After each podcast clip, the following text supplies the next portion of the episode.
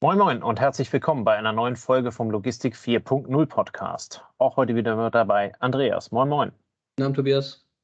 Andreas, ähm, wir haben vor einiger Zeit, ähm, ich habe gerade gesucht, es war die Folge 125, so ein bisschen über ähm, die Unterstützung im, im, im, Lager gesprochen durch äh, Exoskelette und Themen äh, äh, wie ähnliche ähm, und äh, wollten das Thema noch mal einmal äh, vertiefen, fanden es sehr spannend und haben uns dafür heute Abend jemand eingeladen, ähm, der auf dem Gebiet dann sicherlich der absolute Experte ist und deutlich mehr, als wir beide zusammen haben.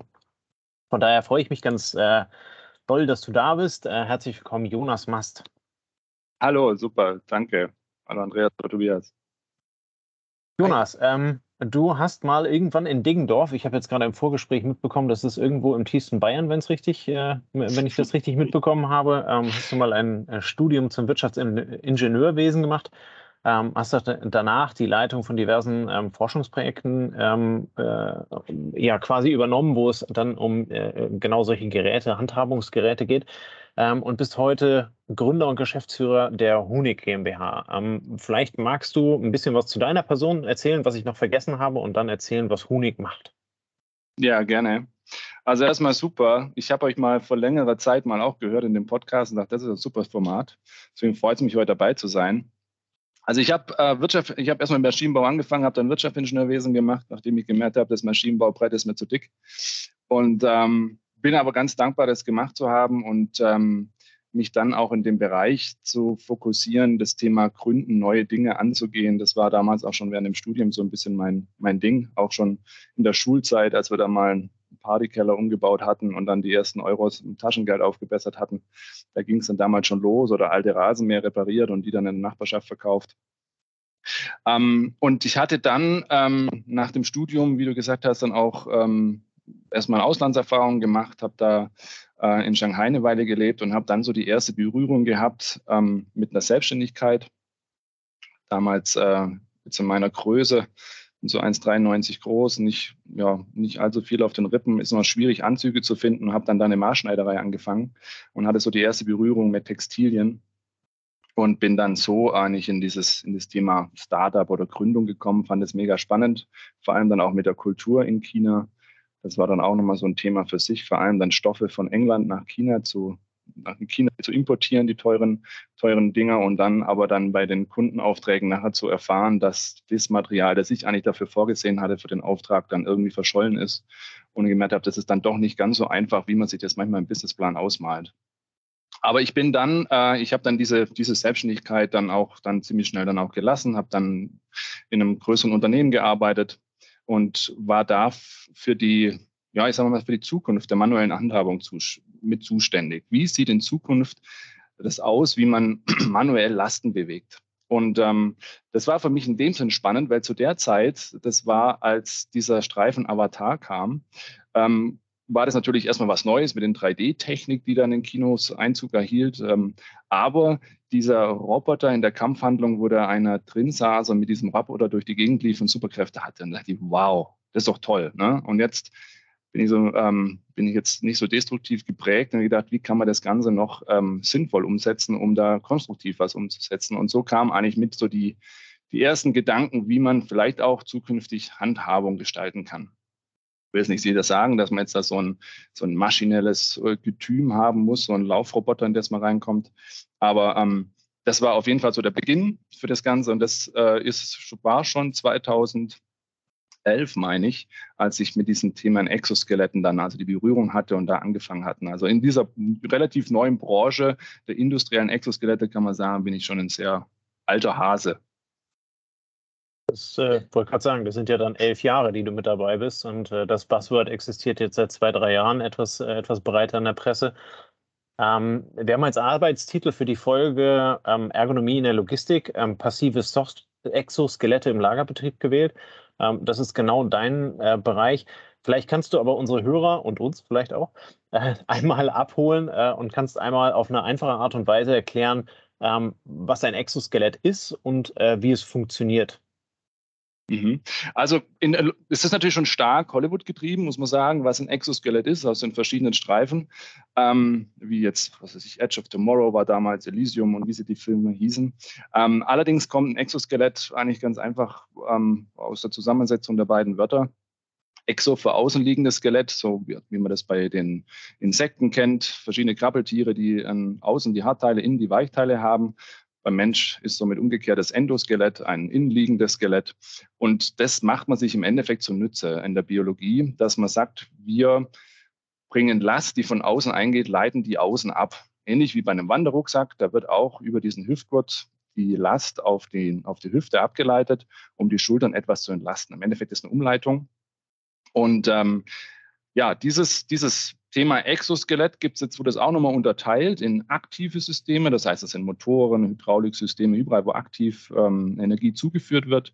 Und dann gibt es die passiven Systeme. Das passiv bedeutet also, da kommt nicht aktive Energie dazu, sondern mit Federsystem wird Energie irgendwo zwischengespeichert und wird dann in einem bestimmten Moment wieder zurückgegeben.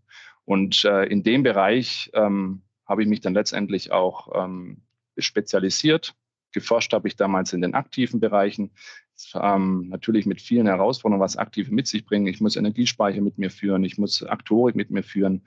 Ich habe meistens auch eine harte, rigide Struktur um mich herum, die den, die Körperbewegungen, die so vielfältig sind, schwer abzubilden sind, um dann auch noch die Kräfte irgendwo einzuleiten. Und so kam das, dass ich dann im Endeffekt mit der Firma Unique ähm, mich dann auf diese Soft Exo konzentriert habe. Okay. Ähm, was oder anders, andersrum gefragt, wie funktionieren dann solche, solche Exoskelette? Ähm, jetzt hast du schon gesagt, es unterstützt den, den Mitarbeiter. Ist das dann also irgendwie eine Schiene, die ich an den Arm ranpacke? Oder ist das äh, so ein Ganzkörperanzug, äh, wie damals bei Avatar, der angezogen wird und dann, dann geht's los? Ähm, wofür ist das besonders äh, äh geeignet? Hast du da Anwendungsgebiete, die du unseren Hörern einmal mitgeben kannst? Ja, das Spannende ist erstmal, dass man gemeint hat, okay, ich baue so ein Exoskelett und der Körper hat dann Superkräfte. Ich meine, es ist als Mensch äh, wahrscheinlich äh, so gut wie unmöglich, Gott zu spielen und zu meinen, den Mensch jetzt in, in, im Allgemeinen irgendwie zu optimieren. Man kann ihn immer nur an verschiedene, ähm, an verschiedene Gegebenheiten ähm, anpassen. Und so war das dann auch ziemlich schnell klar, dass man nicht irgendwie alles abdecken können sondern dass wir uns auf bestimm be bestimmte Bewegungen ähm, fokussieren müssen. Und eine Bewegung, die sehr häufig vorkommt, ist gerade dieses Heben oder Überbeugen, das Heben aus der Überbeugung oder das Heben vom Boden, vom unteren Lendenwirbelbereich. Und das war der Bereich, wo wir uns ähm, darauf fokussiert haben. Es gibt natürlich noch das Überkopftätigkeiten, Decke malen, Überkopfmontage im Automobilbereich. Das ist aber nochmal eine andere Herangehensweise. Es gehört auch unter die Gebiete der Exoskelette. Und da sind natürlich bei uns jetzt die Anwendungsmöglichkeiten überall dort, wo eigentlich Ware bewegt wird. Sei es im Wareneingang, Warenausgang, in der Kommissionierung, Lebensmittelkommissionierung, überall, wo man sich vorstellen kann, wo der Mensch irgendwelche Ware manipulieren kann. Und optimal eigentlich dort, wo er mobil sein muss. Dort, wo ich jetzt nicht irgendwelche ähm, Krananlagen, Schlauchheber, Cyberlaws installieren muss, um, ähm, um an einem Ort quasi tätig zu sein, sondern dort, wo ich mobil bin, um den Körper zu sensibilisieren, was die Ergonomie angeht, aber auch zu unterstützen. Ähm, damit man, also wer da jetzt noch nicht so viel Berührung mit hatte, damit wir vielleicht den Blick noch ein bisschen weiterspannen, gibt es denn noch Einsatzmöglichkeiten außerhalb der Logistik oder werden diese Systeme jetzt speziell für Logistiker entwickelt? Also wir haben mit der Logistik angefangen, weil da natürlich ähm, von, den, von den Arbeitnehmernzahlen sehr viel los ist und auch sehr viel ähm, gearbeitet wird und auch da ein großer Fachkräftemangel oder ein, ein Nutzer, ein Mangel liegt von den, von den Leuten, die da arbeiten. Ähm, aber das hat dann auch unter anderem hier im süddeutschen Raum gibt es die Bruderhausdiakonie, ein großes ein großes Heim für ähm, gerade für Altenpflege oder auch Gesundheitspflege, was die machen. Und die hatten ähm, ein Forschungsprojekt ins, ins Leben gerufen, wo sie die Exoskelette, die es da am Markt gibt, das waren die ja am meisten vertreten sind, die geprüft haben, mal geschaut haben, wie gehen denn eigentlich unsere Pfleger und Pflegerinnen damit um. Und das war mega spannend. Also die haben zwei Jahre diese Exoskelette von einem Heim zum anderen gebracht. Ähm, wie reagieren denn eigentlich die Heimbewohner auf so ein System? Weil man muss sich jetzt vorstellen, so, ein, ähm, so eine ältere Person, die jetzt bettlägerig ist, aber sich noch etwas bewegen kann, die möchte sich meistens nicht helfen lassen. Und jetzt kommt ein Pfleger her oder eine Pflegerin und möchte ihn aus dem Bett umlagern in einen Rollstuhl. Aber diese Personen sind äh, dennoch schwer zu bewegen. Natürlich gibt es kinästhetische Bewegungen, die ich machen kann. Und da war die Frage, kann ein Exoskelett unterstützen? Und ähm, da ähm, war das für uns auch sehr interessant. Wie können wir da rangehen? Auch von, von bei mir im Familienumfeld gibt es auch Leute, die im Pflegebereich arbeiten. Und ich weiß über die Rückenbeschwerden und sonstige Beschwerden, die die Personen haben. Und dann habe ich gesagt, okay, das ist eigentlich eine, eine, super Möglichkeit. Und so haben wir das Industrieprodukt, das Soft Exo Lift, soweit mit diesen Pflegerinnen und Pflegerstimmen umgebaut, dass wir dann einen Care Exo Lift rausgebaut haben. Und ähm, das läuft jetzt noch mit. Also das heißt, wir haben auch ein System inzwischen für die Gesundheits- und Krankenpflege, das ein sehr interessanter Bereich ist. Dann, was wir jetzt auch neu gemacht haben, ist für, für Paketzusteller ähm, gerade die letzte Meile oder die letzten 20 Meter vom Auto rüber in, zum Briefkasten, zur Wohnungstür oder sogar noch hoch. Und ich mache zum Beispiel eine Mischzustellung, Pakete und Briefe. Wie kann ich das alles miteinander verbringen, ähm, zusammenbringen, ohne da jetzt voll in die Technologis Technologisierung gehen, wie jetzt äh, Boston Dynamics das macht mit irgendwelchen Laufrobotern. Ähm, das waren, das sind auf jeden Fall viele Themen, die wir da noch angehen können. Baubranche, was muss, kann man sich vorstellen und so weiter. Okay. Jetzt hast du ein bisschen beschrieben, wie das wirkt. Ähm, jetzt, ähm, jetzt hast du schon den einen oder anderen Kunden genannt. Kannst du nochmal aus der Kundschaft sozusagen Beispiele nennen, ähm, wie der Einsatz von Exoskeletten wirkt und vielleicht so ein bisschen, also quantitativ ist natürlich schwierig, aber etwas mehr auf die klassischen Zielgrößen des einen oder anderen Logistikers eingehen. Das sind natürlich die berühmte Krankquote, ne? das ist dann mhm. irgendwie die Akzeptanz, äh, vielleicht die Fluktuation von Personen. Ähm, habt ihr da festgestellt über langjährige Nutzung, wie euer System wirkt oder wie es vielleicht beiträgt? Kannst du da irgendwie was? Also erstmal ist es natürlich so neu ein System ist, ist natürlich auch die Skepsis erstmal da. Und ähm, dann ist es ja ein Produkt, das ich anziehe an meinem Körper und das spielt schon mal die erste große Hürde. Ich verändere, ich verändere im Endeffekt etwas das Erscheinungsbild des Nutzers. Und ähm, Jetzt ist ein Exoskelett natürlich aus den aus den Hollywood-Streifen bekannt. Das war am Anfang auch eine größere Herausforderung, dass Leute kamen, ja, ist ja super, ich brauche gar keinen Stapler mehr, ich, ich hebe jetzt die Paletten so durch die Gegend. Äh, es war natürlich relativ schnell klar, dass das nicht funktioniert, aber das war zum Teil auch und ist vielleicht auch zum Teil heute noch so dieser Wunsch der Arbeitgeber, ähm, ja, ich mache aus meinen Mitarbeitern Superhelden. Das muss man dazu sagen, das sind schon Superhelden solche Personen in der Logistik, die bewegen am Tag mehrere Tonnen. Also wir haben zum Beispiel äh, bei einem großen Lebensmittelhändler, der hat die, die Dame, die halbtags arbeitet mit ihren 65 Kilo Körpergewicht, die hatte bis mittags um 12 schon 17 Tonnen Ware händisch bewegt. Und jetzt geht es nicht darum, die Superhelden noch super, super zu machen, sondern die Superhelden eigentlich so zu bewahren, dass sie das auch nach, nach wie vor können. Und ähm, das war auf jeden Fall ein Fokus, auf den, auf den wir gelegt haben, ähm, dass wir gesagt haben, wir wollen erstmal das Thema ähm, betriebliches Gesundheitsmanagement, das, was die Leute eigentlich lernen, wie sie richtig heben, das auch so angehen, dass die das nachhaltig tun und nicht nach dem ersten Kaffee, wenn sie dann äh, die Sitzung hatten oder am nächsten Morgen in ihre alten Gewohnheiten zurückfallen und wieder mit einem krummen Rücken oder mit einer schlechten Haltung sich bewegen. Und ähm, da haben wir auf jeden Fall Rückmeldungen ähm, sehr häufig erhalten, dass die Personen, die sagen, ich habe abends bin ich äh, total ähm, ausgelaugt oder habe auch Schmerzen, ähm, ich habe dadurch, weil ich mich in eine, weil ich in eine positive körperliche Haltung geführt werde, keine Schmerzen mehr oder sogar oder weniger. Und das war auf jeden Fall ein tolles Ding. Das andere, was wir auch nachgewiesen haben, dadurch, dass bei einem Überbeugen oder beim Abhocken bei uns äh, ja, Feder oder ja, Federn, Elastomere vorgespannt werden und die mir wieder beim Aufrichten unterstützen, dass diese Unterstützung bis zu 23 Prozent unterstützt und ähm, die Person dadurch, was ja auch widerspiegelt, weniger ermüden. Und jetzt kommt natürlich so der Wunsch, vom, vom Arbeitgeber, dass die Personen ja auch vielleicht mit so einem System produktiver sind. Also dass sie das vielleicht dass statt 25 Kilo auf einmal 50 Kilo heben und somit die doppelte Ware in der gleichen Zeit schaffen. Das ist aber nicht unser Ansinnen. Aber das Tolle war, dass äh, unterschiedliche Kunden also mit ihren eigenen Erhebungen rausgefunden haben, dass die Leute ihre, ihre Arbeiter und Arbeiterinnen in der, in der Logistik ähm, weniger Fehler am Ende der Schichten machen. Das heißt, die Konzentration war höher, sie haben weniger Kommissionierfehler gemacht und dadurch gab es eine Produkt Produktivitätssteigerung. Und ähm, das war für uns natürlich auch beeindruckend, dass man das relativ schnell schon äh, erkennen konnte. Jetzt das Thema Krankheitsquote. Wir wissen, in der Logistik ist die Krankheitsquote natürlich relativ hoch, hat aber auch verschiedenste Gründe, warum die wo, da auch ist, wo sie ist. Ähm, da ist natürlich schwierig, jetzt in, in, in, mit ein paar Exoskeletten im Vergleich zu dem großen Feld, was es gibt, zu sagen, ja, wir haben die Krankheitsquote um mehrere Prozent oder sonst was gesenkt, ähm, weil so, ein, so eine Rückenverletzung oder so ein Verschleiß am ganzen Bandscheibenapparat, der passiert nicht von heute auf morgen, der kommt heute auf morgen, aber das ist ein Verschleiß, der über viele Jahre sich ähm, anbahnt. Und ähm, der dann interessanterweise richtig ähm, sich ausprägt, wenn es halt einfach zu spät ist. Und da wollen wir im Endeffekt vorbeugen. Okay, das heißt, ihr äh, schützt vor Übermüdung und Überlastung, kann man sagen. Dadurch, dass, äh, wenn du sagst, am Ende der Schicht ist er nicht so erschöpft, dadurch ist er aufmerksamer und macht weniger Fehler.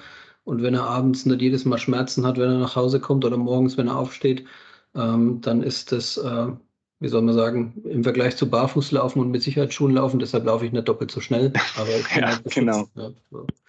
Also das ist, das ist auch natürlich spannend. Ne? Also ich habe es vorhin gesagt, das ist das soziale Gefüge, spielt natürlich eine große Rolle. Auch ja, ich sehe ja dann, ich bin ja dann Schwächling, wenn ich sowas trage. Also ich habe das auch schon gehabt. Ich bin zu einem Kunden hin und der Bereichsleiter fand es eigentlich super, so ein System da einzuführen, hat mehr oder weniger seine, seine Kollegen komplett überrumpelt. Und dann sagt einer zu mir, also ich bin ein starker Typ, ich gehe ins Fitness und ich schiebe ich schieb so und so viel ähm, Kilo da jeden Tag da durch die Gegend. Ähm, aber zieh's mal dem da drüben an, das ist so ein Schwächling, der kann nichts. Also das ist natürlich auch schwierig, da soziologisch ranzugehen. Weil wenn ich es jetzt dem anziehe, dann ist es ja komplettes Mobbing. Im Endeffekt geht es gerade darum, demjenigen, der eigentlich die größte Klappe hat, der, wo eigentlich die größten Muckis hat, dem zu sagen, hey, du musst deine Gesundheit erhalten. Und dem auch klar zu machen, es ist zwar cool, dass du jetzt alles hier aus dem krummen Rücken raushebst oder irgendwie ergonomisch, was weiß ich, was alles tust, aber was machst du denn, wenn dann vielleicht dann dein Sohn, dein Töchterchen geboren ist und du das vielleicht zur Einschulung mal hochheben willst, aber du kannst es nicht, weil dir alles wehtut. Und ähm, ich bin jetzt kein Freund von äh, mit Angstparolen rauszusprechen, warum sie das jetzt machen müssen. Aber ein wichtiger äh, statistischer Hinweis ist auch, dass die Leute mit den größten Rückenbeschwerden ähm, sind eigentlich sind die statistisch ähm, die Arbeitslosen. Jetzt heißt es nicht, weil die jetzt auf dem auf dem Sofa rumliegen und deswegen ihren Rücken kaputt machen. Nein, weil halt gerade im Logistikbereich, wo eine sehr geringe Bildungsschicht leider ist, es schwierig ist, diese Leute weiter zu vermitteln, wenn die mit dem sogenannten 5-Kilo-Schein, das heißt, wenn ihr Rücken kaputt ist, die weiter zu vermitteln. Und das den Leuten bewusst zu machen. Du tust es nicht jetzt nur für deinen Chef, dass du mehr arbeitest, sondern du tust es für dich, dass du arbeiten kannst, deine Familie ernähren kannst und auch deinen, äh, deinen, ja, deinen ganzen Familienkreis und deinen Abend auch genießen kannst, deinen Familienabend. Und ähm, das ist das, wo viel, viel ähm, äh, ja, Aufklärungsarbeit auch notwendig ist, wo unsere Außendienstler, die wir haben, auch jeden Tag ähm, ran, ran müssen, das den Leuten zu erklären, dass es nicht nur darum geht, hier den, den Arbeitstag zu, äh, zu erledigen und Hauptsache ich kriege am Ende des Monats den Lohn, sondern dass es einfach mehr ist, was da läuft in der Arbeitswelt. Also derartige, derartige Kommentare gab es in der Vergangenheit ja oft zum Thema Arbeitsschutz, ja, zu allem Möglichen, auch zum Thema, wie lange arbeite ich am Tag. Ähm, ich kann es jetzt aus der Landwirtschaft sagen. Das Krasse ist dann so, ach, den Mähdrescher musst du nicht ausmachen, das geht auch so. Ja.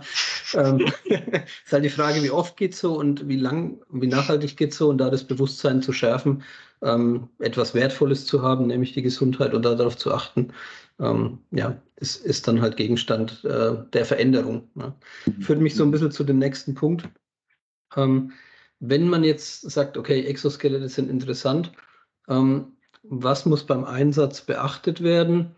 Und vielleicht da nochmal ähm, die Chance für dich oder vielleicht auch so ein bisschen, du hast gesagt, ähm, früher hast du mal auch mit aktiven Systemen zu tun gehabt, jetzt habt ihr euch für ein passives System entschieden, dass du da vielleicht nochmal einen Blick drauf wirfst, äh, was spricht für das eine, was für das andere und wie wirkt es in, beim, im, beim Menschen, den ihr damit ausstattet und wie wirkt es in den Teams, die damit zu tun haben?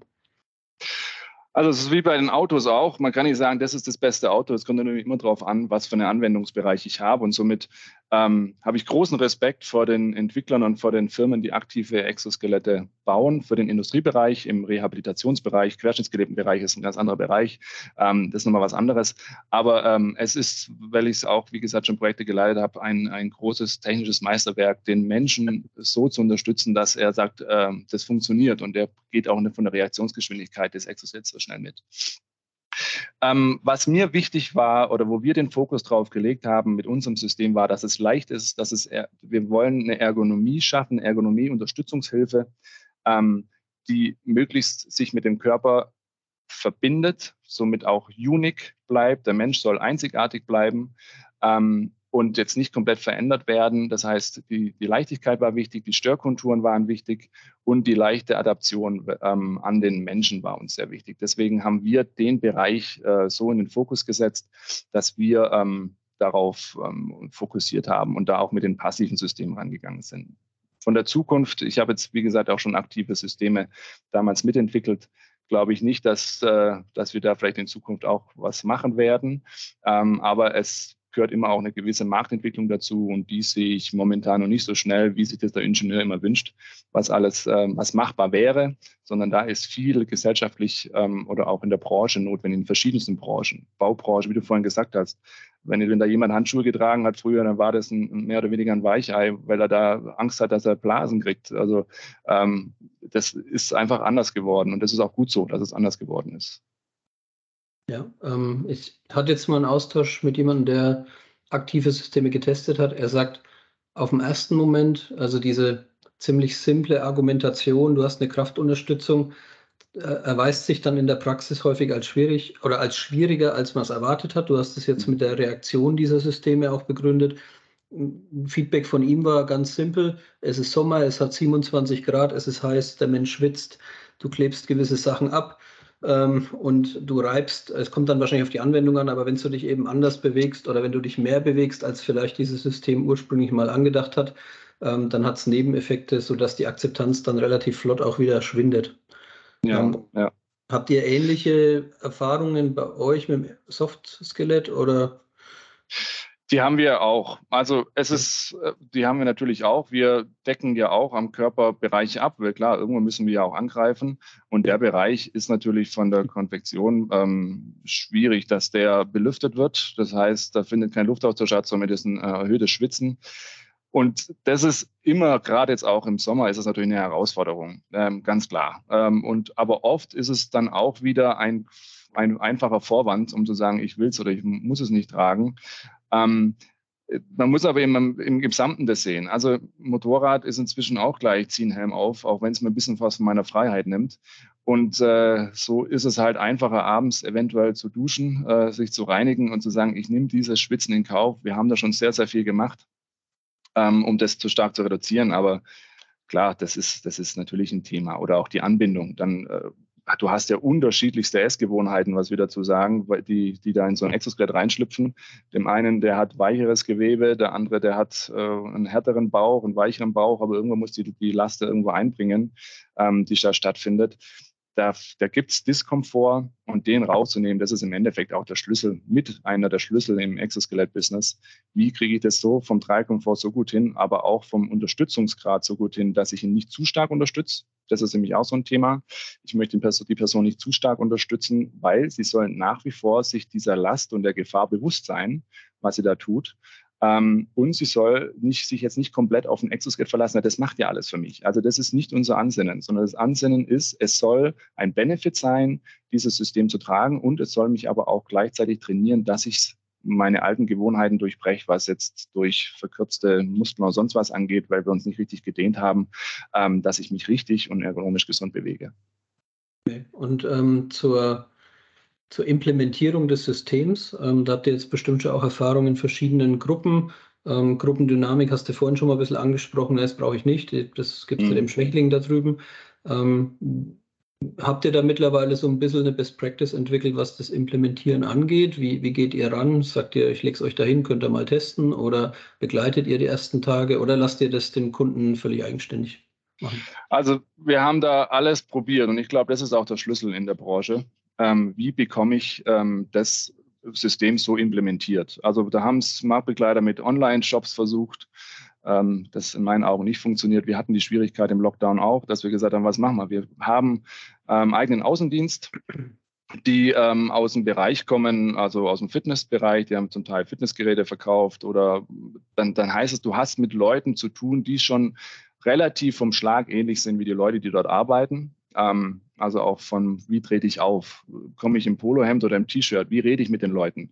Ähm, das ist ein ganz großer Punkt. Und da machen wir aber im Vorhinein schon einiges. Das heißt, wir schlauen erstmal den, den, den Vorgesetzten, der meistens auf uns zukommt, den, den schlauen wir auf, dass es nicht einfach eine Bohrmaschine ist, die ich denen in der Hand gebe, sondern dass es was komplett Neues ist. Es ist nicht einfach ein Gabelstapler, der schon bekannt ist, sondern es ist was Neues. Und die Erwartungen versuchen wir erstmal da einzuordnen, was wir auch überhaupt können. Und wenn dann die Arbeitsplätze auch passen, also bei uns sind es stark repetitive Arbeitsplätze, das heißt überall, wo viele Wiederholungen vom Gleichen sind, dann sagen wir, okay, da macht es auch Sinn, weil sonst sind diese Nebeneffekte einfach, was weiß ich, ich ziehe es an, das reibt, das schwitzt oder sonst was, was dann kommt, ähm, die sind dann im Übergewicht irgendwann. Also das ist auf jeden Fall so ein Learning, das wir hatten, dass wir ähm, nicht mehr einfach nur Sachen hinschicken, sondern es gibt immer ähm, eine gewisse Einweisung, eine, eine, Schulung, wo wir die Leute auch mitnehmen, wo wir denen auch ganz klar sagen, es geht hier nicht darum, dass ihr mehr arbeitet, es geht darum, dass ihr länger arbeitet in Form von Lebenszeit. Ähm, und nicht, dass jetzt da sagt, okay, jetzt muss ich, weil ich mit dem Ding vielleicht sogar langsamer wäre, muss ich jetzt nochmal zweieinhalb Stunde drauflegen. Nein, darum geht es nicht. Also wir versuchen eine ganz klare ähm, auf, Aufklärung zu machen, weil das oft in den Firmen leider nicht gemacht wird. Da heißt, okay, wir haben ein neues Ding, nimm das mal und dann mach. Äh, und dann wissen sie nachher, oh, die, die kürzen uns nachher die Zeiten, das heißt, ein bisschen Container noch schneller leeren. Genau das wollen wir nicht, weil dann ist das Projekt eigentlich schon fast durch. Ähm, sondern wir gehen da Schritt für Schritt mit denen mit. Und das sieht dann so aus, als wirklich von uns jemand vor Ort ist, ähm, dass eine Einweisung stattfindet, dass die Leute vor Ort sind, dass wir theoretisch eine Schulung kriegen, was passiert eigentlich im Körper, warum ist es so? Und ähm, ja, und dann geht es Schritt für Schritt, dass, dann, dass wir dann kurz an den Arbeitsplatz mitgehen, zeigen, wie man damit arbeitet, wie man es anlegt, es wird angepasst. Die können das dann auch selber anpassen. Und dann gibt es telefonische Austausch, es gibt Fragebögen und dann gibt es eine Mentorausbildung und so weiter. Da machen wir verschiedene Sachen in den Unternehmen, aber wir schicken es nicht einfach hin. Und das verstehen leider ähm, auch ja nicht viele, also die etablierten ähm, Marktbegleiter, die verstehen es, die neuen haben Schwierigkeiten, die Startups, die machen halt dann die schicken es dann hin und dann ist leider das Thema Exoskelett sehr schnell in den Firmen verbrannt. Das ist so ein Leid, das wir momentan haben, wenn sie dann sagen, ja, Exoskelett haben wir schon ausprobiert, hat nicht funktioniert und man kann leider so, so viel falsch machen, um ein Exoskelett einzuweisen, weil es einfach komplett Neues ist. Gibt es denn, ähm, oder äh, Hintergrund der Frage, ähm, alles, alles, was ein Unternehmen macht, muss ja in irgendeiner Art und Weise einen, einen Mehrwert generieren diesen, mhm. diesen klassischen Return on Invest. Jetzt sagst du, ähm, eure, euer Ansatz ist dabei nicht, äh, dass, dass die Mitarbeiter schneller arbeiten, perfekter arbeiten, länger arbeiten oder sonst irgendwas, was ja so die klassischen logistischen Kennzahlen wären. Ähm, gibt es von eurer Seite irgendwelche Kennzahlen, die ihr euch im Unternehmen anschaut oder vice versa, gibt es Kennzahlen, mit denen ähm, Menschen auf euch zukommen und sagen, wir wollen die verbessern und äh, wir sind der Meinung, dass ein Exoskelett an der, an der Stelle helfen kann. Gibt es da irgendwas oder was, was ist der Grund, ähm, warum Unternehmen auf euch zukommen? Der Grund ist meistens dann, wenn es schon gar nicht mehr geht, wenn die merken, dass, ein, dass die Mitarbeiter ausfallen äh, und sie kriegen keine neuen mehr her. Das war wahrscheinlich früher anders. Ähm, da hat man halt verschlissene Mitarbeiter, wenn so wie es anhört, einfach mal ausgetauscht. Aber das scheint nicht mehr so einfach zu funktionieren, wie das früher war. Also das ist erstmal der, ein großer Pain. Dann ist der Pain noch, ähm, dass ich dann natürlich Opportunitätskosten habe. Das heißt, wenn einer ausfällt, müssen die anderen zwei noch mehr arbeiten und dann geht die ganze Moral in den Keller. Und das ist oft der große Punkt, dass ich sage, ich möchte meine Mitarbeiter erhalten, so wie sie sind. Ähm, und mit dem ganzen Corona, was noch dazu kam, ähm, wenn dann noch irgendeiner irgendwelche infektiösen äh, ja, Erscheinungen hatte, dann musste ich den rausnehmen. Dann habe ich ja, dann ist es ja noch wichtiger zu gucken, dass der nicht jetzt noch wegen Rücken auch noch einer ausfällt. Also das mhm. war auf jeden Fall auch noch ein gewisser Treiber. Ähm, also auf jeden Fall ist es diese Krankheitsquote und jetzt nicht unbedingt die Produktivität. Also zu sagen, wie kriege ich die Leute aber auch ans Unternehmen gebunden von Grund, aufgrund der Attraktivität. Ich tue was für euch. Also es ist leider oft so, dass die ziemlich am, am Anfang natürlich der, der Wertschöpfungskette stehen, aber einen sehr geringen ähm, Wertschätzung im Unternehmen erfahren. Du bist der, der den Container auslädt, du bist der Paketschubser. Ähm, und dann ist dann oft dann so ein Ding, ja, ja, dann kann ich natürlich auch eine gewisse Wertschätzung gegenüber machen. Ich kümmere mich um euch, um eure, ähm, um eure Gesundheit darüber hinaus, dass ich auch in solche, in solche Themen wie Exoskelette mir anschaue und das mit euch erarbeite. Und das ist immer das Wichtige, dass man das zusammen mit den Leuten macht, wie bei allem. Es sind alte Lieder, das hat man alle schon hundertmal gehört, aber es ist jedes Mal dann gefühlt dann doch fast wieder neu. Mhm. Ja. Na, und wenn man, also ich denke, ein Aspekt ähm, ist an der Stelle auch, der mir gerade einfällt, wo du das erzählst, ähm, ist ja auch die, die demografische Verteilung der, der Arbeitskräfte in Deutschland. Ne? Also ja. der, der, der, der, der, das Durchschnittsalter der Menschen ist über die Jahre immer deutlich ähm, älter geworden. Und damit bietet ja ein Unternehmen mit solchen, ähm, mit solchen Maßnahmen letzten Endes auch Menschen Arbeit, äh, die, die, so wie du sagst, früher dann halt eben nicht mehr äh, Arbeit gefunden haben. Ne? Ähm, äh, das heißt also, wenn ich, äh, ich, ich eröffne für mich als Unternehmen ja nochmal einen, einen ganz anderen, wie soll man das sagen, eine ganz andere Quelle an Arbeitnehmern, äh, die ich dann einsetzen kann, weil ich die Arbeit halt eben einfacher für sie mache, oder? Das haben wir, das haben wir in der Tat auch. Also es ist nicht primär jetzt unser Ziel. Uh, unser Ziel ist einfach, die Gesundheit zu erhalten. Ne? Und da ähm, das sind auf jeden Fall die, die vorangehen. Also gerade die älteren Leute, die vielleicht auch schon Schmerzen haben, die sagen, ich weiß, wie es ist, gib mir es einfach her, ich will eine Verbesserung. Die dann mehr oder weniger als die ja, Evangelisten, kann man fast schon sagen, im Unternehmen sind, Herr, nehmt es auch zu den Jüngeren, sagt. Ich, ich würde es gern anders machen. Warum war der nicht 20 Jahre früher da mit so einem System? Ähm, also das ist auf jeden Fall auch das, was stattfindet. Ähm, ein anderer Punkt, was du jetzt noch ansprichst, das ist schon, geht in Richtung Inklusion. Da machen wir auch schon einiges. Ähm, äh, das heißt, dass Inklusionsämter auf uns zukommen und sagen, wir haben da jemanden, der hat seinen Arm verloren, der hat äh, Startschwierigkeiten und wir den dadurch ausstatten können. Ähm, und das sind immer ganz tolle Stories, die da dann natürlich entstehen, wenn dann wirklich jemand sagt, ich werde wieder gebraucht. Durch meine Verletzung war ich eigentlich hier an, an, an Belastung fürs Sozialsystem. Ich möchte es nicht sein, ich möchte wieder arbeiten und jetzt habt ihr mir geholfen. Ähm, das sind dann ganz tolle Sachen, wenn wir das machen können. Ähm, ja, also das ist auch noch so ein Thema. Und das ist natürlich auch im Pflegebereich gerade so ein Thema. Ne? Also die haben ja so Schwierigkeiten, Pflegekräfte herzukriegen. Wir hatten da auch mit dem Bundesministerium damals 2019, als wir noch ein bisschen Zeit hatten für andere Themen, ähm, nochmal mit denen gesprochen, waren da auch vor Ort, wo es darum ging, oder da ging es ja darum, wie holen wir den Pflegenotstand, wie holen wir Leute vom Ausland her? Da war Philippinen, Mexiko im Gespräch, die sind von der körperlichen Statur nochmal was ganz anderes als wir Europäer. Da ist es noch viel wichtiger zu gucken, wie können die jetzt eine ältere Person, die jetzt nicht, sich nicht mehr so gesund ernähren kann, möchte oder einfach jetzt dicker wird, ähm, wie können wir die trotzdem noch bewegen mit einer Person, die halt nur 60 Kilo wiegt? Und ähm, das sind schon Fragestellungen, wo wir Leuten versuchen, wieder eine gewisse äh, Qualität am Arbeitsleben zu, zurückzugeben sofern wir es können, ja. Okay. Ähm, gucken wir noch mal ein bisschen auf euch als, als Firma. Ähm, worauf legt ihr bei der Entwicklung eurer Exoskelette besonders Wert? Ähm, dann die Frage, fertigt ihr selbst ähm, und wie viele Menschen stehen momentan hinter dem Produkt? Weil du ja vorhin erklärt hast, 2017 bist du als Startup oder seid ihr als Startup gestartet. Wie hat sich das entwickelt? Mhm. Also wir entwickeln die Systeme komplett selbst. Ähm, wir haben muss ich gerade mal durchzählen, eins, zwei, drei feste ähm, Mitarbeiter in der Entwicklung, also von Textildesign, Modedesign, ähm, Industriedesign, also diese Themen, die bilden wir alle ab. Dann haben wir Physiotherapeuten, mhm. Sportwissenschaftler, MBA im eigenen Team fest angestellt. Und das ist eigentlich auch das Wichtige, dass wir die Sachen auch grundlegend erarbeiten und auch rangehen. Dann haben wir natürlich noch einige Freie, die da in dem Bereich mit unterstützen. Also da entwickeln wir das selber und wir gehen natürlich von meiner Ursprungsidee, wo ich das noch selber gemacht habe, äh, alleine entwickelt habe, dieses, dieses Soft Exo.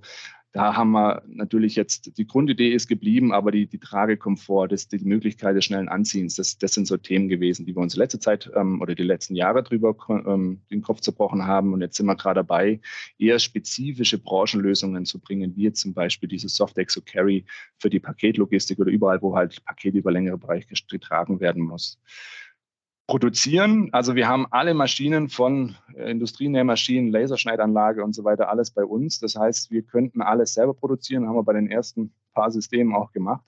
Ähm, mir war es nur wichtig, äh, weil ich jetzt auch stark aus der Entwicklung komme, dass wenn ich was entwickle, dann hasse ich es, wenn ich erstmal eine Woche irgendwo auf was, irgendwas warten muss auf irgendeinen Lieferant ähm, und es nicht gleich umsetzen kann. Und deswegen habe ich gesagt, ich möchte alles da haben vom 3D-Drucker. Wir haben alles, einen kompletten Maschinenpark und jeder kann auch alles bedienen. Und somit können wir auch alles entwickeln, können das schnell umsetzen. Und es ist, wenn man am Menschen direkt arbeitet, haben wir festgestellt, einfach nicht das Richtige mit CAD-Programmen erstmal was zu modellieren, sondern das muss man spüren. Und somit wenn ich allein den heutigen Tag angucke, ich habe heute vier verschiedene Schultersysteme an, angezogen, wo wir da was ähm, gerade entwickeln, ähm, dann kannst du halt sofort Rückmeldung geben. Und dann sage ich, ja, da drückt oder da ist die Einstellung nicht passend, dann wird, macht man das so und so. Und das, das macht mir Spaß und das macht uns als Team Spaß. Also Entwicklung, ähm, ist das eine. Dann kann man natürlich ähm, Waren und Lager fertigen, tun wir nicht mehr selber, macht aber hier ähm, im Umkreis von 100 Kilometer sind eigentlich so gut wie 70, 80 Prozent unserer gesamten Lieferanten. Ähm, wird alles in Deutschland gefertigt und genäht auf der, ähm, ja, und somit haben wir da auch kurze Lieferketten und sind auch immer kurz dabei, wenn, äh, wenn irgendwo was ist und sind im engen Austausch mit den verschiedenen ähm, Wissensträgern, die wir brauchen. Okay, das heißt, euer System ist auf schnelle Feedback-Zyklen irgendwo ausgerichtet ja. und schnelle Reaktionen und schnelles Anpassen an Kundenbedürfnisse, ne? So. Also es war vielleicht noch eine Anekdote dazu. Wir hatten ähm, ein, der erst, einer der ersten Kunden war Aldi damals. Ähm, dann muss man sich so ein Logistiklager vorstellen, wo dann mehrere hundert Leute rumspringen. Und äh, wir hatten die ersten Systeme dort ausprobiert und die Leute haben gesagt, ah, da drückt's und da tut's. Und dann haben gesagt, jetzt bringen wir unsere Nähmaschinen mit haben die bei denen im, im Meisterbüro aufgebaut oder in dem, in dem Logistikbüro aufgebaut und dann alle halbe Stunde sind sie mit dem Stapler hergefahren. Ah, Jonas, da musst du ein bisschen was rumnähen.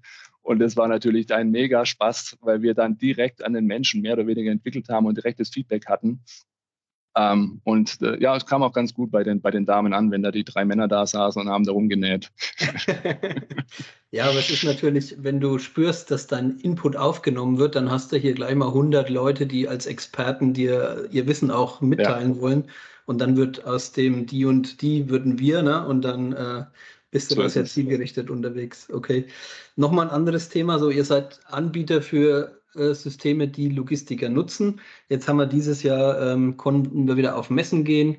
Ähm, wie ist da so deine Erfahrung? Andere berichten, es gab eine starke Nachfrage, waren viele Besucher da.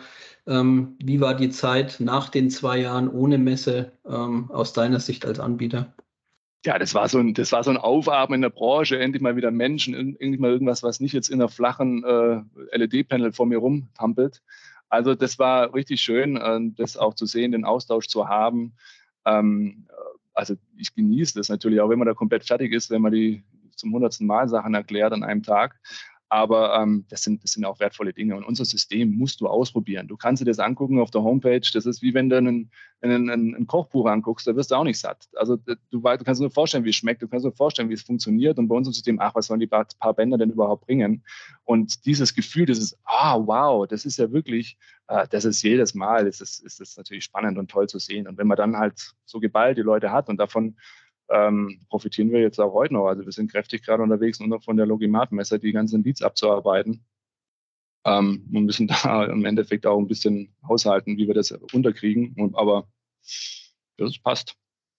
Also da vielleicht nochmal auf euer System, weil du ja vorhin gesagt hast, so 20 Prozent Entlastung. Ne? Ähm, wer jetzt irgendwie 80 Kilo auf der Waage hat, und dann 16 Kilo Rucksack mitnimmt zum Laufen über 5 Kilometer, der spürt vielleicht nochmal den Unterschied. Ne? Ich kann das nur sagen, weil ich es auch mal eine Zeit lang ausprobiert habe. Ähm, 20 Prozent ist nicht vergleichbar mit der Stapler äh, packt 20 Prozent mehr beim Körper, sondern das sind Weltenunterschied. Ne? Also ich weiß nicht, wie das jetzt ihr aus der Praxis so sagt, aber wenn ich wenn es jetzt mit dem Laufen vergleiche, mit und ohne 16 Kilo Rucksack äh, oder 20 Kilo Rucksack, dann würde ich sagen, äh, es ist äh, gefühlt 50 Prozent Leistungsunterschied. Ja man muss ein klein bisschen aufpassen, weil man hat ja das Gefühl, wenn man sagt, okay, 20 Prozent Entlastung, dass wenn ich 10 Kilo hebe, dann wiegt es ja nur noch 8 Kilo. Das ist es ja nicht. Es muss ja trotzdem ja. noch durch den Körper durch. Also wenn ich auch nichts in der Hand habe und ich, ich hocke mich ab oder ich beuge mich über, dann ist halt mein Körpergewicht wird ja trotzdem in, den, in der Federenergie zwischengespeichert und hilft mir beim Hochgehen. Und diese 20 Prozent, die fühlen sich sehr stark an. Ja, und das ist auch wichtig. Wir machen jetzt keine 100 oder sonst was. Ähm, das ist immer so die Frage, ja, gibt es eine Muskeldegeneration, bauen sich die Muskeln ab? Die Personen in der Logistik, jetzt habe ich es vorhin gehabt, von einem Halbtagskraft, die knapp schon 20 Tonnen rumschiebt, die sind schon über dem, was eigentlich in meinen Augen ein Mensch bewegen sollte und nicht in meinen Augen, sondern in vielen Augen. Ähm, und wenn wir da 20 Prozent abknabbern und am Abend hat sie das System aus und bewegt sich noch und läuft noch zum Parkplatz und sonst was, es ist im Endeffekt ein bisschen was vom Eis, Eisberg oben runterkappen. Ähm, und aber dieses, diese, diese Rückmeldung, dass die Leute abends ähm, konzentrierter sind und weniger Fehler machen, die zeigt, dass das System wirkt. Ne? Und ähm, das, ist, das ist das, was uns auch zurückgespielt wird und was uns natürlich auch motiviert. Okay. Jetzt haben wir noch ein bisschen geguckt um Unique rum. Ähm, Also du hast vorhin beschrieben, wie es entstanden ist, so ein bisschen aus dem Umfeld von Innovation, schnelle Nutzbarkeit, schnelle Feedbackzyklen. Ähm, du hast noch weitere Projekte, also ich nenne jetzt mal Bemolution und du hast auch im Vorgespräch gesagt, naja, es liegen auch noch ein paar andere Sachen in der Schublade. Ähm, welche, welche Kultur steht hinter deinen Firmen? Welche Bedeutung haben Daten und Digitalisierung für euch ähm, in der Entwicklung? Vielleicht kannst du da noch mal ein bisschen was zu sagen. Also ich bin, ich bin also gern so ein Macher. Ähm, ich, ich bin auch eher so ein Typ, der sagt, wenn es funktioniert, dann funktioniert es und dann bin ich happy und das im Endeffekt groß in die Serie bringen, das soll jemand anders machen. Bei Unique habe ich es anders gemacht. Ich sage, nee, ich beiß mich da durch ähm, und ich versuche es auch in die Serie zu bringen. Meine Stärke ist im Endeffekt, ja, im Endeffekt Probleme zu analysieren und da irgendwelche Lösungen rauszubasteln. Ähm, und nach dem Basteln, dann habe ich im Endeffekt hier die richtigen Leute, die dann auch die Serienprodukte rausmachen. Das ist auch immer ganz gut, wenn man seine Schwächen kennt. Ähm, natürlich ähm, von der Kultur her sind wir eine Macherfirma. Ähm, also wie ich es vorhin gesagt habe, wir haben alle Maschinen da und jeder kann sie bedienen. Das ist dann, also wenn jemand was einfällt, ich mache das, dann macht er das. Also da, das sage ich nicht, das ist nicht im, im, im Projektplan drin, sondern davon leben wir. Also, dass man wirklich herkommt, das ist, also mein Ziel ist, dass die Leute sich auf Montag freuen. Ich meine, das ist das Ziel wahrscheinlich von jedem Unternehmer.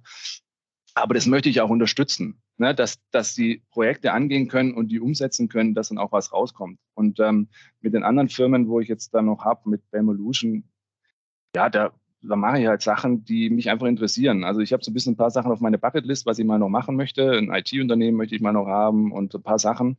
Ähm, und da bastle ich ein bisschen rum. Also konkret kam jetzt jemand auf mich zu aus dem Baubereich, da ging's, der hat immer ein Problem, wenn er Deckenschalung macht, ähm, dass da schwierig ist mit Absturzsicherung. Da gibt es Lösungen, die sind aber nicht richtig praktikabel, ob wir nicht was machen könnten. Und dann haben wir uns hingesetzt, haben da auch ein Patent geschrieben coole Lösungen, haben das dann auch großen Firmen vorgestellt. Und ähm, das macht mir Spaß, solche, solche gewisse Quickshots da mal zusammenzustecken und auch mal in komplett andere Branchen reinzugehen. Deswegen hat mir das auch mit der Gesundheitsbranche so Spaß gemacht. Und ähm, jetzt auch mit der Baubranche ist auch was Spannendes. Ähm, und somit, da bin ich, äh, das ist eigentlich so mein Ding, wo vielleicht auch manchmal meine Kollegen ein bisschen drunter leiden, dass ich vielleicht nicht so stark an einem dran bleibe, ähm, sondern schon wieder die nächste Idee habe. Das, das ist ein bisschen ein Problem, weil die Kultur, die äh, hätte ich nicht gedacht, dass ich dann doch die Firma so stark präge mit meinem bisschen chaotischen ähm, Erfindergeist, würde ich mal sagen. Aber da muss ich mich dann auch zügeln und schreibe die halt dann auf, die Sachen, und gehe dann irgendwann anders an. Das heißt, wenn die Lernkurve zu flach wird, dann, dann springst du ab. ja, also das ist schon, also das macht mir schon mega Spaß. Also so Sachen zu, zu äh, neu zu ranzugehen mit irgendwelchen Problemstellungen, die ich jetzt noch nie so konfrontiert war, das ist schon, schon cool. Also machst du quasi aus dieser größeren Idee dann eine neue Firma. Ja, es, muss natürlich hm. auch irgendwann noch, äh, es muss irgendwann ja auch noch sich mal auszahlen. Das ist, das ist ja auch noch so ein Ding. Du kannst ja alles Mögliche machen. Du musst aus der Idee, musst ja dann auch irgendwann mal noch was rausspringen. Ähm, ich bin da vertrieblich jetzt nicht so stark. Deswegen ist es gut, dass ich drei starke Vertriebler habe, die schon alle über zehn Jahre Berufserfahrung haben. Aber ähm, da, ich, ich, ich ich bin, also ich glaube, das ist so die, auch so das prägt so ein bisschen auch vielleicht so die meine Generation, dass man jetzt nicht mehr so stark auf, auf Ruhm und Anerkennung und viel Geld guckt, ich zumindest nicht, sondern eher, okay, was, was konnte ich denn jetzt verbessern? Wie konnte ich Leute glücklich machen? Hm. Also Vielleicht noch auch noch eine Anekdote. Uns hat, wir kriegen ja auch viele Anfragen von Privatpersonen, die, die Querschnittslähmungen haben und sonst was und die haben von Exosketten gehört und die sitzen ja im Endeffekt oft da und wollen irgendwie aus ihrer Misere wieder rauskommen, wollen wieder laufen können und versuchen jeden Strohhalm, den sie kriegen, zu greifen. Und da hat dann auch jemand so vehement nachgefragt, ja, könnten wir nicht, könnten wir nicht. Und dann habe ich zu meinem Außendienstler gesagt, du, also der ist bei dir auf dem Weg, du bist heute in der Tour, fahr doch bei dem vorbei, tu dem Gefallen und dann haben wir doch was Gutes. Und dann hat er das Exosket anprobiert und da hat er so eine spezielle Muskellähmung, dass wenn die Muskeln stimuliert werden, dann kann der auf einmal wieder eine längere Zeit laufen und gehen. Und der hat, der hat das System angezogen und konnte statt fünf Minuten auf einmal eine halbe Stunde, eine Stunde gehen. Und das war ja der Wahnsinnsmoment. Ne? Also das, ja. das sind solche emotionalen Momente, wo jeder davon zehrt und sagt, guck mal, was wir da machen konnten. Und das ist im Endeffekt das, was, was uns als Firma ausmacht. Natürlich am Ende des Tages muss man die Gehälter zahlen und aber normalerweise kommt das, ähm, wenn man wenn man da dran bleibt und im Endeffekt den Menschen den Fokus in, in den Mittelpunkt zieht, dann kommt der Rest normalerweise auch. Ja, dieses, dieses klassische Geschäftsprinzip, ne? wenn ich ein Problem lösen kann, dann kommt alles andere hintenrum äh, ja. äh, sowieso. Sehr schöne Anekdote und auch äh, letzten Endes eine sehr schöne Überleitung auf unsere letzte obligatorische äh, Frage, die wir eben ähm, Gast an der Stelle ähm, stellen. Und zwar, welches Buch, welcher Film, Podcast, Medium, was auch immer für ein Medium, ähm, hat dich inspiriert, den Weg so zu gehen, wie du ihn bisher gegangen bist? Hast du da eine Empfehlung für unsere Hörer? Ähm, also vom, was speziell Exoskelette war es auf jeden Fall Avatar, was mich da ziemlich ähm, angetrieben hatte. Ähm, ich bin jetzt nicht so der Filmgucker, aber das hat mich damals wirklich, das hat mich schon getrieben. Sonst, es hört sich vielleicht altmodisch an und vielleicht auch so unpopulär, aber ähm, ich, ich kann sehr viel aus äh, von, von unserem heutigen und auch vom zukünftigen aus der, aus der Bibel sehen ähm, oder, oder lesen, also was, was auch moralisch angeht und das versuche ich auch so umzusetzen. Das ist mir wichtig. Und sonst ein wichtiges, cooles Buch, was ich auch letztens noch, oder das ist auch schon länger her, äh, war noch ähm, Wie man Freunde gewinnt ähm, von Dale mhm. Carnage. Ähm, auch ein tolles Buch, ähm, einfach weil dieser Menschfaktor eine ganz große Rolle spielt bei den eigenen Kollegen, Mitarbeitern, Kunden, Lieferanten. Ähm, das ist auf jeden Fall ein wichtiges Thema. Und dann, ich gehe mal kurz zum Regal, da hatte ich nämlich eins, das hat mich auch inspiriert. Ähm, und das war von, ich muss mal gucken, Jetzt hoffe ich, ich habe es hier und habe es nicht gerade verliehen. Naja, aber das, jetzt habe ich, jetzt ich schon so weit rausgeblabbert, jetzt muss ich eigentlich auch sagen, was es war. Aber mir fällt es gerade nicht im Gesamten ein. Äh, vielleicht kann ich das noch nachliefern. Ja, muss ich noch nachliefern. Ich habe gedacht, ich hätte es hier drin aber wahrscheinlich hat es vielleicht auch jemand mitgenommen. Also wir haben hier ein großes Bücherregal, wo jeder sich mitnehmen kann, kann sich Zeit nehmen. Wir haben auch einen tollen Balkon, wo man rausgucken kann, einen guten Kaffee und ähm, auch hier auch ein wichtiges Buch, das ist es nicht, aber wertvoll in die Zukunft von Andreas Nau. Da geht es darum, also sich nicht nur, ähm, also Revolutionen beginnen im Kopf, was mich und meine Unternehmen verändert. Er ist selber ein Unternehmer im IT-Bereich und ähm, der hat unter anderem halt ganz klar sich die Ziele vor Augen führen, eine Mindmap zu machen und dann auch zu priorisieren. Das ist bei mir jetzt immer wieder ein Thema, was ich jetzt vorhin auch gesagt hatte dass ich dann oft ein bisschen verstreut bin und nicht die Ziele im, im Auge habe. Also das sind, das sind am Buch und das andere muss ich nachliefern. Gerne, packen wir dann hinterher. Packen wir dann allesamt unten in die Shownotes rein. Äh, Jonas, wir sind am Ende angelangt. Ähm, vielen lieben Dank für deine Zeit. Ähm, es war sehr kurzweilig, sehr spannend, ähm, äh, so über dieses äh, Thema Exoskelette, was ja letzte, äh, letztlich sehr viel in den, in den Medien in letzter Zeit dann breitgetreten wird. Aber da halt eben ein bisschen hinterzuschauen, ein bisschen mehr davon zu erfahren, auch die Anwendungsgebiete davon zu erfahren. Insofern vielen lieben Dank für deine Zeit. Und, Danke, äh, gerne. Wir werden eure, äh, euren Weg verfolgen. Vielleicht sprechen wir uns dann sehr bald wieder, äh, wenn es dann also die neuesten Produkte gibt oder ihr vielleicht noch was anderes, irgendeine deiner, deiner äh, Erfindergeist-Ideen äh, dann noch äh, spannendere Gebiete in der Logistik erforscht. Ja, klar, aber bei, bei Unique wird demnächst was Größeres anstehen. Ich glaube, da werden wir auf jeden Fall nochmal sprechen. Da werden wir ah, wahrscheinlich du. die Branche noch ein bisschen umdrehen. Ja, ich befürchte, du hast da Insiderwissen, was du nicht preisgeben möchtest. Ja. So sieht es aus. Wir müssen doch ein bisschen Spannung aufbauen für unseren nächsten Podcast. Ah, gut, ja, das ist, sehr gut. Ist, ist, ist, dir gut gelungen, ich wollte gerade sagen. Schön. Super, dann vielen lieben Dank für deine Zeit, für alles, was du mitgebracht hast. Und äh, ja, ich glaube, dann ist schon fast obligatorisch zu sagen, wir hören uns wieder. Das hast du ja gerade selber angekündigt. Und schauen wir uns aufs, äh, aufs Produkt. Insofern, Super. vielen lieben Dank. Danke euch. Tschüss. Ja, wir wünschen euch einen schönen Freitagabend, viel Spaß, schönes Wochenende und bis nächste Woche. Bis dann. Ciao, ciao. Ciao, ciao. Das war eine neue Folge des Logistik 4.0 Podcasts. Wir möchten dir helfen, neue Themen im Bereich der Logistik zu entdecken, zukünftige Entwicklungen und Trends kennenzulernen und dich mit anderen Logistikern zu vernetzen. Um regelmäßig zu neuen Folgen informiert zu werden, werde Mitglied in unserer Gruppe Logistik 4.0 auf LinkedIn oder folge den Logistik 4.0 Profilen auf Twitter, Facebook oder Instagram. Unsere Folgen werden mit Hilfe unserer Patreons produziert. Besonderer Dank gilt dabei unserem Patreon 4.0 der Firma Bord. Weitere Informationen, wie auch du unseren Podcast unterstützen kannst, findest du auf unserer Homepage logistik4.0.de. Hast du einen interessanten Themenvorschlag oder möchtest du dich als Interviewgast bewerben, kontaktiere uns per Mail an logistik4.0 at gmail.com. Bei persönlichen Kontaktanfragen an uns schreib uns gerne dein Anliegen dazu, damit wir wissen, wie wir diese Anfrage einordnen können und dich unter dem täglichen Spam schnell herausfischen können. Vielen Dank und weiterhin viel Spaß mit unserem Logistik 4.0 Podcast.